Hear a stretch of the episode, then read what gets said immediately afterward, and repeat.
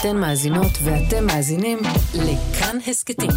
כאן הסכתים, הפודקאסטים של תאגיד השידור הישראלי. גם כן תרבות, עם גואל פינטו. כבר עשר שנים אה, עבד הבמאי ארי פולמן על סרטו איפה אנה פרנק? עשר שנים ומאות עובדים שהוקדשו לדמותה של הנערה, כותבת היומן שמצאה את מותה בפברואר 1945. עשר שנים בהם גם הספיק לפרסם את היומן הגרפי של אנה פרנק, יחד עם דוד פולונסקי, שתורגם לעשרות שפות ונמכר במאות אלפי עותקים ברחבי העולם. איפה אנה פרנק, הסרט שהוקרן בבכורה עולמית בפסטיבל קאן אשתקד, עלה לאקרנים כעת בישראל. ובו מקים פולמן לתחייה את קיטי, חברתה הדמיונית של פרנק.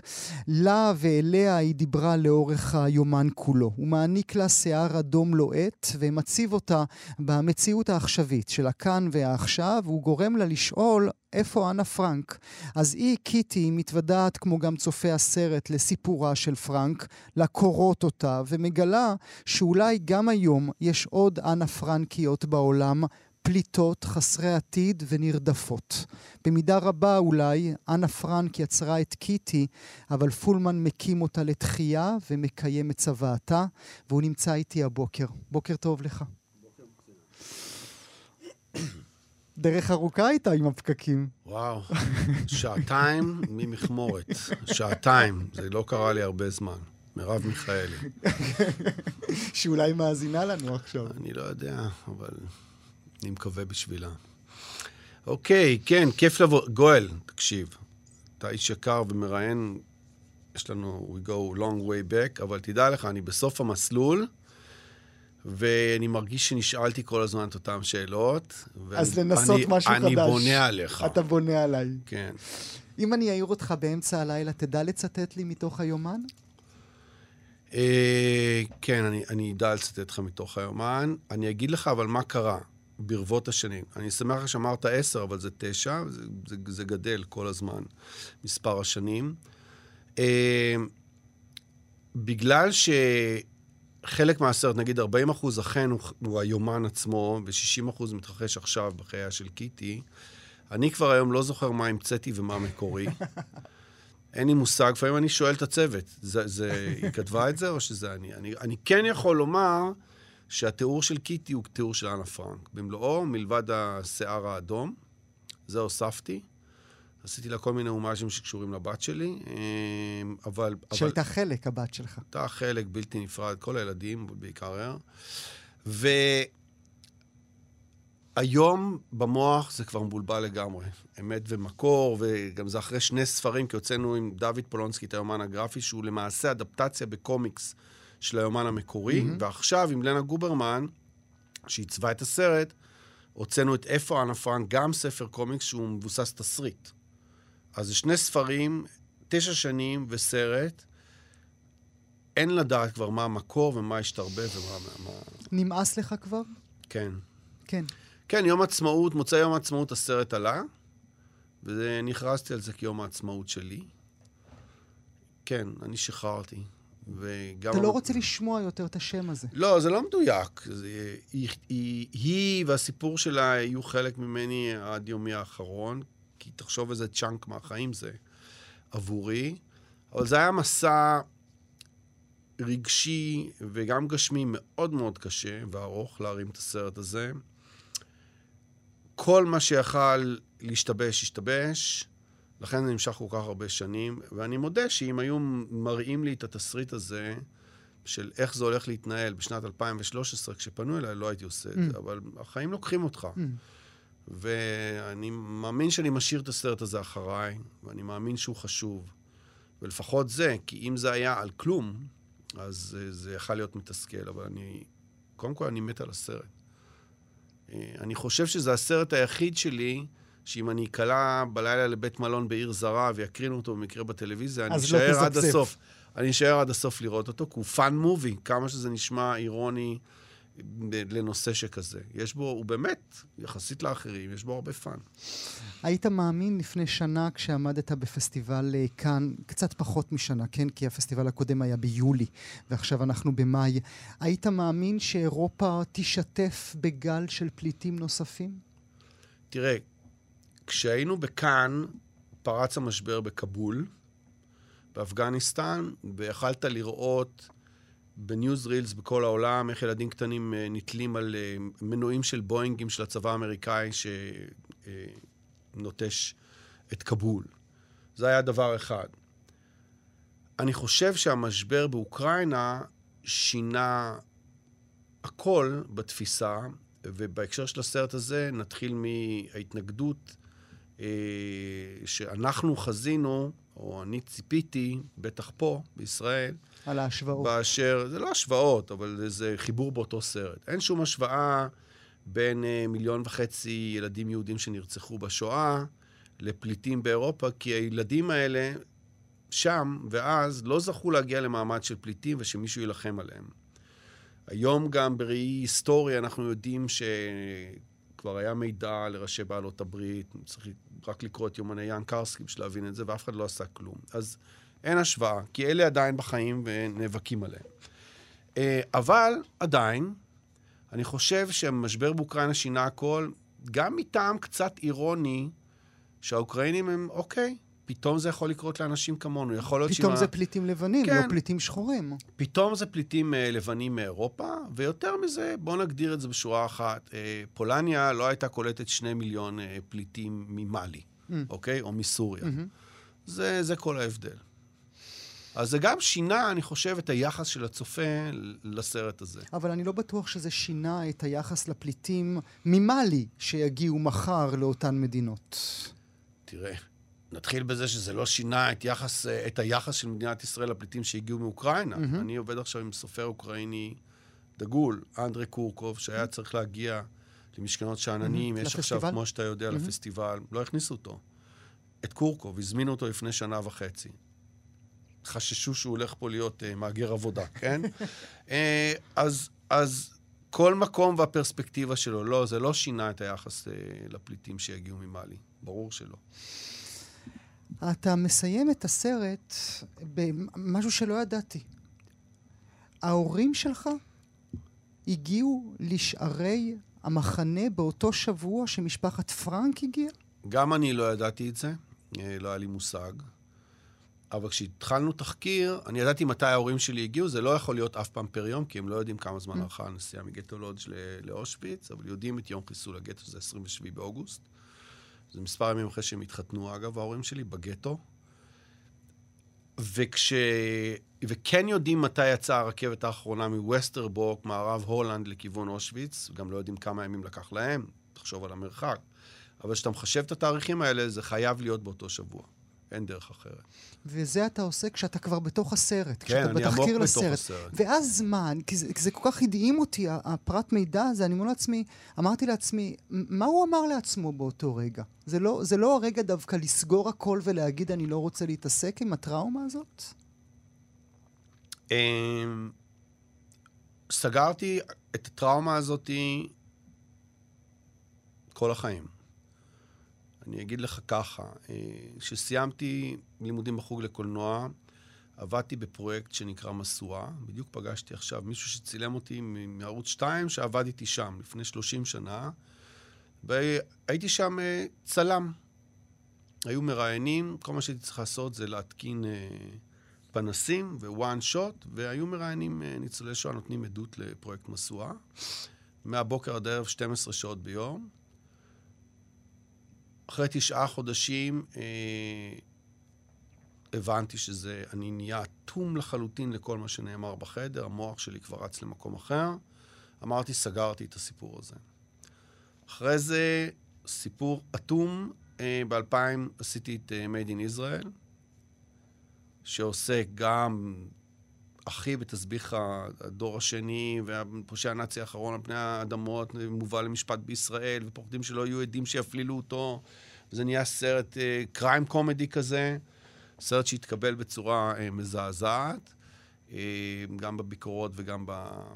לא הבינו, לא הבינו בכלל את הציניות, לא הבינו איך אפשר לעשות כזה דבר. אולי הקדים את זמנו, אני שונא את הביטוי הזה, אז אני לא אשתמש בו.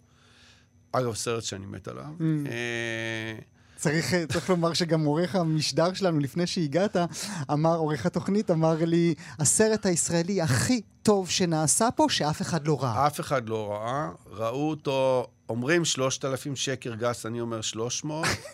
אני זוכר את עצמי מגיע לקולנוע לב, באולם הגדול יש צופה, וכשנדלק האור הוא אומר לי, אני באתי רק כי הייתי איתך בגולני.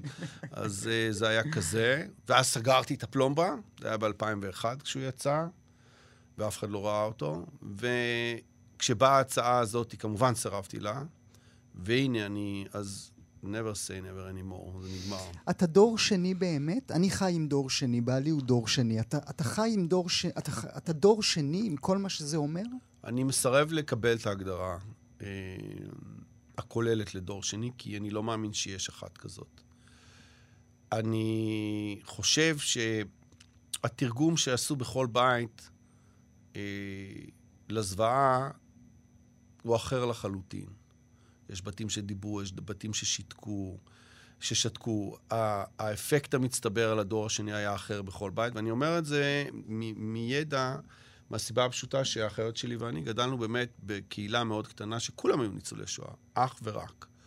וזרים שהם לא כאלה, בקושי נכנסו הביתה, והם נכנסו, זה לא היה, זה לא היה נעים, זה היה סטרס. אבל בתוך הקבוצה הזאת, זה היה קומיוניטי. גם דיברו פולנית, והכל היה סביב זה. כמובן שכל אדם שנכנס הביתה, מחולל הסיפור שלו היה בלתי הגיוני בעליל.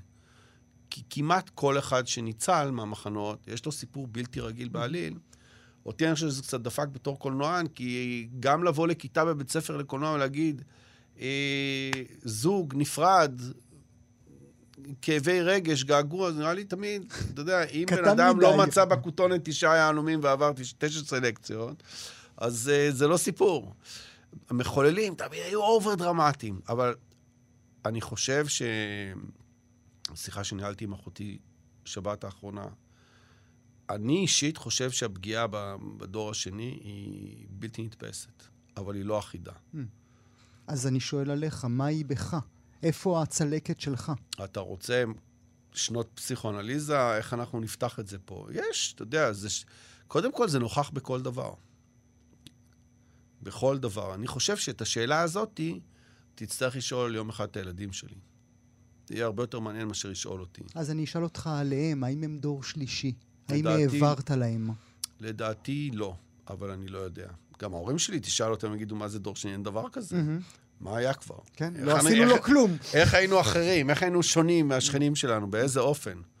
בסדר, אז אבא לא היה בשייטת, אתה יודע, זה לא, זה לא... אי אפשר לזהות את זה. זה גם אחרת, זה משפחה, אתה יודע, הילדים שלי... יש להם אה, סבא וסבתא שהגיעו מדבדו, מעיר הכוהנים במרוקו, בערי האטלס שזכיתי לבקר בהם עם אשתי, עם ענת, ויש להם סבא וסבתא שהגיעו מאושוויץ. אז הם... אני, ואני באמת חושב שהזהות הדתית שלהם, נגיד אצלנו בבית, הרבה פחות מעסיקה אותם מהזהות המינית שלהם. אז אה, זה כבר דור חדש, משוכלל, אחר. הלוואי. אה, ככה אני מאמין. הלוואי.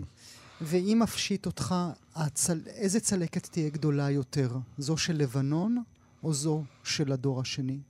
של הדור השני. אבל יש לי צלקות יותר גדולות גם משתי אלה. יותר משני אלה? בטח. אחת, כן. הייתה לי פציעה קשה ושיקום מאוד ארוך, אה, שהיום אני יודע שהיא גדולה על שתי אלה, אבל כן, ברור שהשואה. אני את לבנון... אה, אה, שרדתי בניתוק מוחלט, טוטאלי, מכוון, אה, בהחלטה חד משמעית ביום שהשתחררתי מהצבא, אה, והחיבור שלי היה רק דרך הסרט. וברגע שהוא תם, הוא תם, mm. מבחינתי. כשנגמר ואלס, נגמר? כן, הוא נעשה שם חיבור לאני שהייתי בגיל צעיר, לדבר הזה, ו... אתה יודע, זה... מבחינתי, כן, זה נגמר. אני לא, אני, אני לא, אני לא, לא עסוק בזה. כמו בבית שממנו באתי. אני לא יודע עד כמה באמת אפשר להירפא מטראומות. אתה מאמין בזה? אה, כן, כי אני חושב שיצר החיים הוא Mm. גדול. תראה, אני גדלתי עם הורים מאוד שונים באספקט הזה. באמת, הסיפור שלהם בשואה היה כבר מדהים, וגם השנה שלקח להם למצוא אחד את השני אחרי המלחמה. ו... כי באושוויץ הם נפרדו? ברור. באושוויץ הם נפרדו ברגע שהגיעו ואיבדו שם את שאר המשפחה בסלקציה הראשונה. אימא שלי הצליחה לברוח בצדות המוות, ואבא שלי שוחרר מ... במחנה שיש עליו מעט מאוד מידע בגרמניה מאוחר, במאי, אה, 45, מחנה שצבא האמריקאי, אה, המקום היחיד שצבא האמריקאי שחרר ותיעד בו קניבליזם. אז הוא, הוא הגיע ממקום מאוד קשה, ואז לקח להם כמעט שנה להיפגש, כי הם לא הצליחו למצוא אחד, אחד את השנייה. ונשארו בפולניה עוד חמש שנים עד שהם, עד שהם עלו לארץ, מר, מרצונם. לדעתי זו התקופה הכי יפה בחיים שלהם. אחרי המלחמה הם נשארו ללמוד. Hmm, למרות כל מה שאנחנו יודעים על פולניה של אחרי המלחמה. הם חיו די בקומונה שם, עם החבורה ששרדה, אמ, ואבא שלי לא הסכים לעלות לארץ לפני שיש לו מקצוע, אז הם נשארו ללמוד, שניהם. אני חושב עליך קולנוען שראה עולם, גלובוסים ואוסקרים והדברים האלה, ואתה יושב בארוחות שלכם, ואתם יושבים עם השמפניות שלכם, ואתה חלום. מספר, בחלום, כן? אבל ואתה אוקיי. מספר, אם אתה מספר לאלה שלידך את הסיפורים המבעיטים האלה, כן? אתה עם הפנים היפות שלך מספר לי את זה עכשיו, וזה ברור מאליו עבורך, אבל זה משפיע עליי כמי שמסתכל עליך. מה הם אומרים לך, האנשים האלה, אם בכלל? תראה, אה, זה לא דבר שאני אספר אותו באירוע חברתי כשאנחנו נשתה כמה דרינקים. אני לא חושב שזה יגיע לשם. אני גם חושב בכלל על storytelling. נורא תלוי קונטקסט ומקום וזמן שאתה מספר סיפור, ואיך אתה...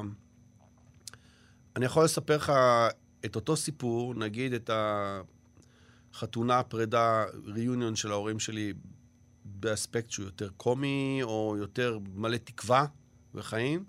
ואני, אם, אם אני רוצה, אני מניח שאני יכול לדרדר אותך למצולות מבחינת הרגש. אז זה נורא תלוי איך אתה, איך אתה מספר את זה.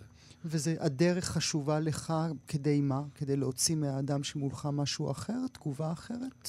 אה, אני, אני, זה, זה סיפור גם שאתה בסופו של דבר מספר אותו יותר כבר כשאתה מגיע ליחסים של קרבה מסוימת, חברית או אינטימית עם אנשים, שאתה יכול לפתוח אותו. זה לא דבר שאתה מגיע לחברה ואתה, הופ, יש לי משהו לספר לכם. אתה בוכה? כן, בטח. אתה בכיין? לא, אבל אם צריך, כאילו, בסרטים חופשי אני בוכה. בטח. ועם הנפש, עם עצמך, כשהדלת נעולה וה... והאור חשוך? גם, גם, בטח, יכול לקרות לי. על עצמך? על החיים בכלל. ברגעים של חולשה, בטח. מעניין אותי לדעת, אתה יודע, עוד לפני, ש... עוד לפני כן אשאל אותך. הסיפור של אנה פרנק הוא כל כך גדול מהחיים. אולי אפילו תאמר משהו, האם הוא צריך באמת להיות גדול כזה? כי, כי אולי, זו, אולי זה סימן שאלה שאנחנו צריכים לשים. אבל למה תשע שנים כשיש לנו אותך, גלובוסים, אוסקרים, עניינים, כשיש לנו את ואלס, ז'אנר, סוגה מסו- מסוגה שנוצרה בזכותך. אה, יש לנו אה, אה, בחורה צעירה עם שם נודע כל כך. למה תשע שנים? שאלה מדהימה. אתה יודע, הייתי במפגש עם פגועי נפש, שבוע שעבר, שעוסקים ביצירה, והקרינו להם את הסרט והכל. ואחד מהם, שאלו אותי שאלות שאף אחד לא שאל אותי, מדהימות ואינטליגנטיות. אחד מהם שאל אותי, תגיד, חשבת פעם לפרטי, לפרטי פרטים על שני הסרטים שלא עשית בשמונה שנים שהיית עסוק באנה. פרנק, ומה היה קורה איתם, ואיך הם היו מתגלגלים? ואמרתי לו בכנות, אף פעם לא הצלחתי לרכז מחשבה אחת. זה כל הזמן היה בא והולך. לא הצלחתי ללכוד, כן, ברשת פרפרים את המחשבה הזאת. שאלה נורא מעניינת. אני כמוך הייתי בטוח כשיצאתי, כשכבר לקחתי את זה, אה, שזה יהיה קל מכל הסיבות שבהן הזכרת. אבל זה היה ממש לא קל. גם הרף של האנימציה היה כל כך גבוה והתקציב היה כל כך גדול, שלא הצלחנו לגייס אותו במסגרת הקופרודוקציות הרגילות. אז אמרתי, אוקיי, גם תורמים יהודיים וגם אה, קרנות מפה ומשם, יהיה בסדר. גם החיבור להווה, לא חשבתי שהוא יפגע בי, חשבתי שהוא יעזור לי. ולאט לאט הסתבר שאנשים אה, נורא רוצים אה, קטגורית לדעת. זה לילדים, זה למבוגרים, זה מסחרי, זה לא מסחרי. אתה יודע, זה כמו שניסינו למכור את הסרט לנטפליקס, היה לי איתם זום. ואמרו לי, ארי, is it based on a true story? Yes. Did the protagonist die in the end? Yes. So, how could be a kid's movie? How could it be a kid's movie? אתה מבין? זהו. אה, אז הכל, לא הצליחו להבין איך סיפור... אני לא רואה בסרט סרט שואה. אני רואה בו סרט התבגרות לגמרי. של שתי בנות, אנה וקיטי, אנה והחברה הדמיונית, ואחרי זה מצטרפת ילדה שלישית, אווה. ו-40% ממנו אכן קורה בזמן השואה, אבל אתה יודע, גם אחת הסיבות שאנה פרנק נהייתה כזה אייקון, אה, היא כי היומן הוא התבגרות פנימית, ואין את כל הזוועות Mm. אה, של המחנות ושל הרעב בגטאות, אלא... יש נשיקות. כן, נחמד. יש טקסט פנימי על, על, על uh, התבגרות, uh, גם הורמונלית וגם בחיים עצמם, במחבוא, עם יחסים מורכבים עם אימא, ועם אהבות לא ממומשות, וזה הקסם של הדבר. Uh, אז לא יכולתי לדמיין. בגלל זה הוצאנו את הספר הראשון. היו לנו כבר את כל העיצובים, הוצאנו את הספר הראשון. הספר הראשון, חשבנו שהוא יעזור לשכנע מפיצים שאפשר למכור את הסיפור הזה. זה היה אחרי ארבע שנים. אז אה, ארבע שנים עשינו פיתוחים, ניסיתי לגייס, הוצאנו את הספר. הספר היה הצלחה שלא ציפינו לו. מכר... אמרתי מאות אלפים, אבל לא, זה הרבה יותר, מיליון נכון? פסיק שמונה, אה, ב- ב- תורגם ל-26 שפות, כולל ערבית, לאמהרית, לכל שפה שאתה מדמיין. ואז המפיצים אמרו, וואו, זה יכול לעבוד באנימציה, הסיפור הזה. ונכנסו. אה, אז הארבע שנים האלה הלכו רק על ניסיונות פיתוח ו- ושכנוע, וברגע שזה התחיל לרוץ, זה היה 2018, זה כבר לקח את השנים שזה לקח. זה חשוב אם משפחה יהודית הפלילה את אנה פרנק? לא, אין לזה שום משמעות. גם, מי יודע לא יודעים. מה היה שם? נדמה לי שאפילו 60 מינט חז... חזרו בהם באיזושהי הורידו צורה. את הספר הזה מהמדפים. הייתי עסוק בזה באיזשהו שלב בתחקיר. נכנסתי לזה, הוציאו על זה ספרים, קראתי תחקירים, ואז אמרתי, זה כל כך לא מעניין אותי, כי עברו כל כך הרבה אנשים בתוך המחסן. זו הייתה חברה פעילה, שייצרה כל הזמן תבלינים והם מייצבים לריבות. זאת אומרת, כמות האנשי מקצוע והסחר שיצאו ונכנסו מהבית במשך שנתיים הייתה אינסופית. מי יודע מי הפליל אותם? זה נראה לי כמעט ציני אה, לנסות אה, ולגלות את זה. וגם זה, אם הם היו יהודים, זה עוד אה, איזה לבנה שמסייעת לכל הטשטוש הזה של הולנד ב- בימי המלחמה, והשיתוף פעולה שלהם מהמם. והכל. אז לא יכולתי להתייחס לזה ברצינות. מה היה קורה איתך אם לא היית קולנוען? הייתי פסיכיאטר, כן? כן. היית פסיכיאטר טוב, אתה חושב? אני, אני מקווה. אני חושב שלא הייתי יכול ללמוד רפואה שעוסקת ב... לא הייתי יכול לנתח בן אדם עם הידיים שלי, זה היה נגמר באסון. אה, אז, אה, אבל אני חושב שזה מקצוע עילאי, רפואה, אני בא מבית כזה. Mm. אה, אז אני חושב שכן. נורא צוחקים עליי בבית שאני אומר את זה, אבל אני מאמין בזה בכל מאודי. ואם הייתי שואל את האנשים הקרובים אליך מה היה קורה איתך, מה הם היו עונים לי? אני חושב שתלוי את מי, חברים או ילדים או כאלה. כי לא יודע למה, אבל נדמה לי שאם לא היית קולנוען, היית קרימינל. וואו, גואל, וואו, איזה אמירה. לא, ממש לא. אני הכי לא. מה, כמו עורכי דין האלה שעוברים צעד וכאלה? לא, ממש, אני הכי לא שם. אני ילד טוב, זה, יש לי דיסוננס בין המראה שלי. אני ממש, אני בוק. היית מאמין שהאיש של קלרה הקדושה יהיה במאי אנימציה? לא. לא. החיים לקחו אותי לשם דרך הסדרה החומר שממנו עשויה אהבה, אבל מאז, שהגעתי לחוג לקולנוע, קולנוע, הנושא הזה של גבול, גם לא רק שם, כל החיים שלי, גם בתור ילד, בין מציאות לדמיון, לא שהוא העסיק אותי, הוא הטריד אותי, כן? הוא הטריד אותי. אה, מתי תס, אני... תסביר הטריד. מתי אני עובר גבול, לא עובר גבול, בסיפור, באמת, באי-אמת, ב... ואנימציה נתנה לי comfort zone, שזה לא מעניין כבר אף אחד. כי שם אתה יכול. אתה יכול בתוך סרט אחד לעבור בין מציאות לדמיון, אה, בין חלום, אה, בין, בין, בין subconscious ל- ל- ל- ל- להכרה, לתת-הכרה. אף אחד לא אומר לך זה לא הגיוני, זה, זה, כן הגיוני. זה הז'אנר. אתה רק צריך אה, לדעת איך לעשות את זה, לדבר את השפה. והשפה הזאת, היא, שהגעתי אליה עוד מעט 20 שנה, היא נתנה לי מנוחה.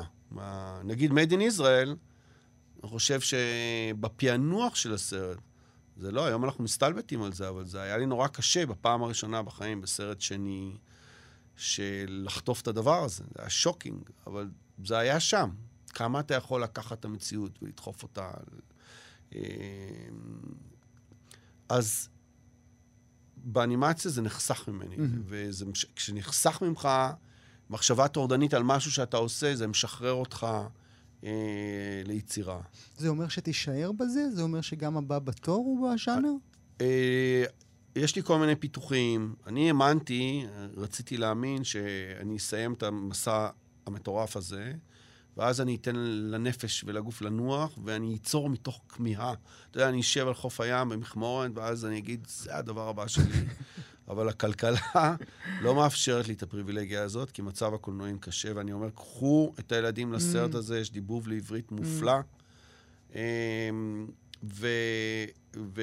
אז יש לי פיתוחים שניים באנימציה ושניים בלייב, ואנימציה זה יותר long run, כמובן, כי זה לוקח זמן להרים ולגייס ראינו. והכול, אבל uh, לא.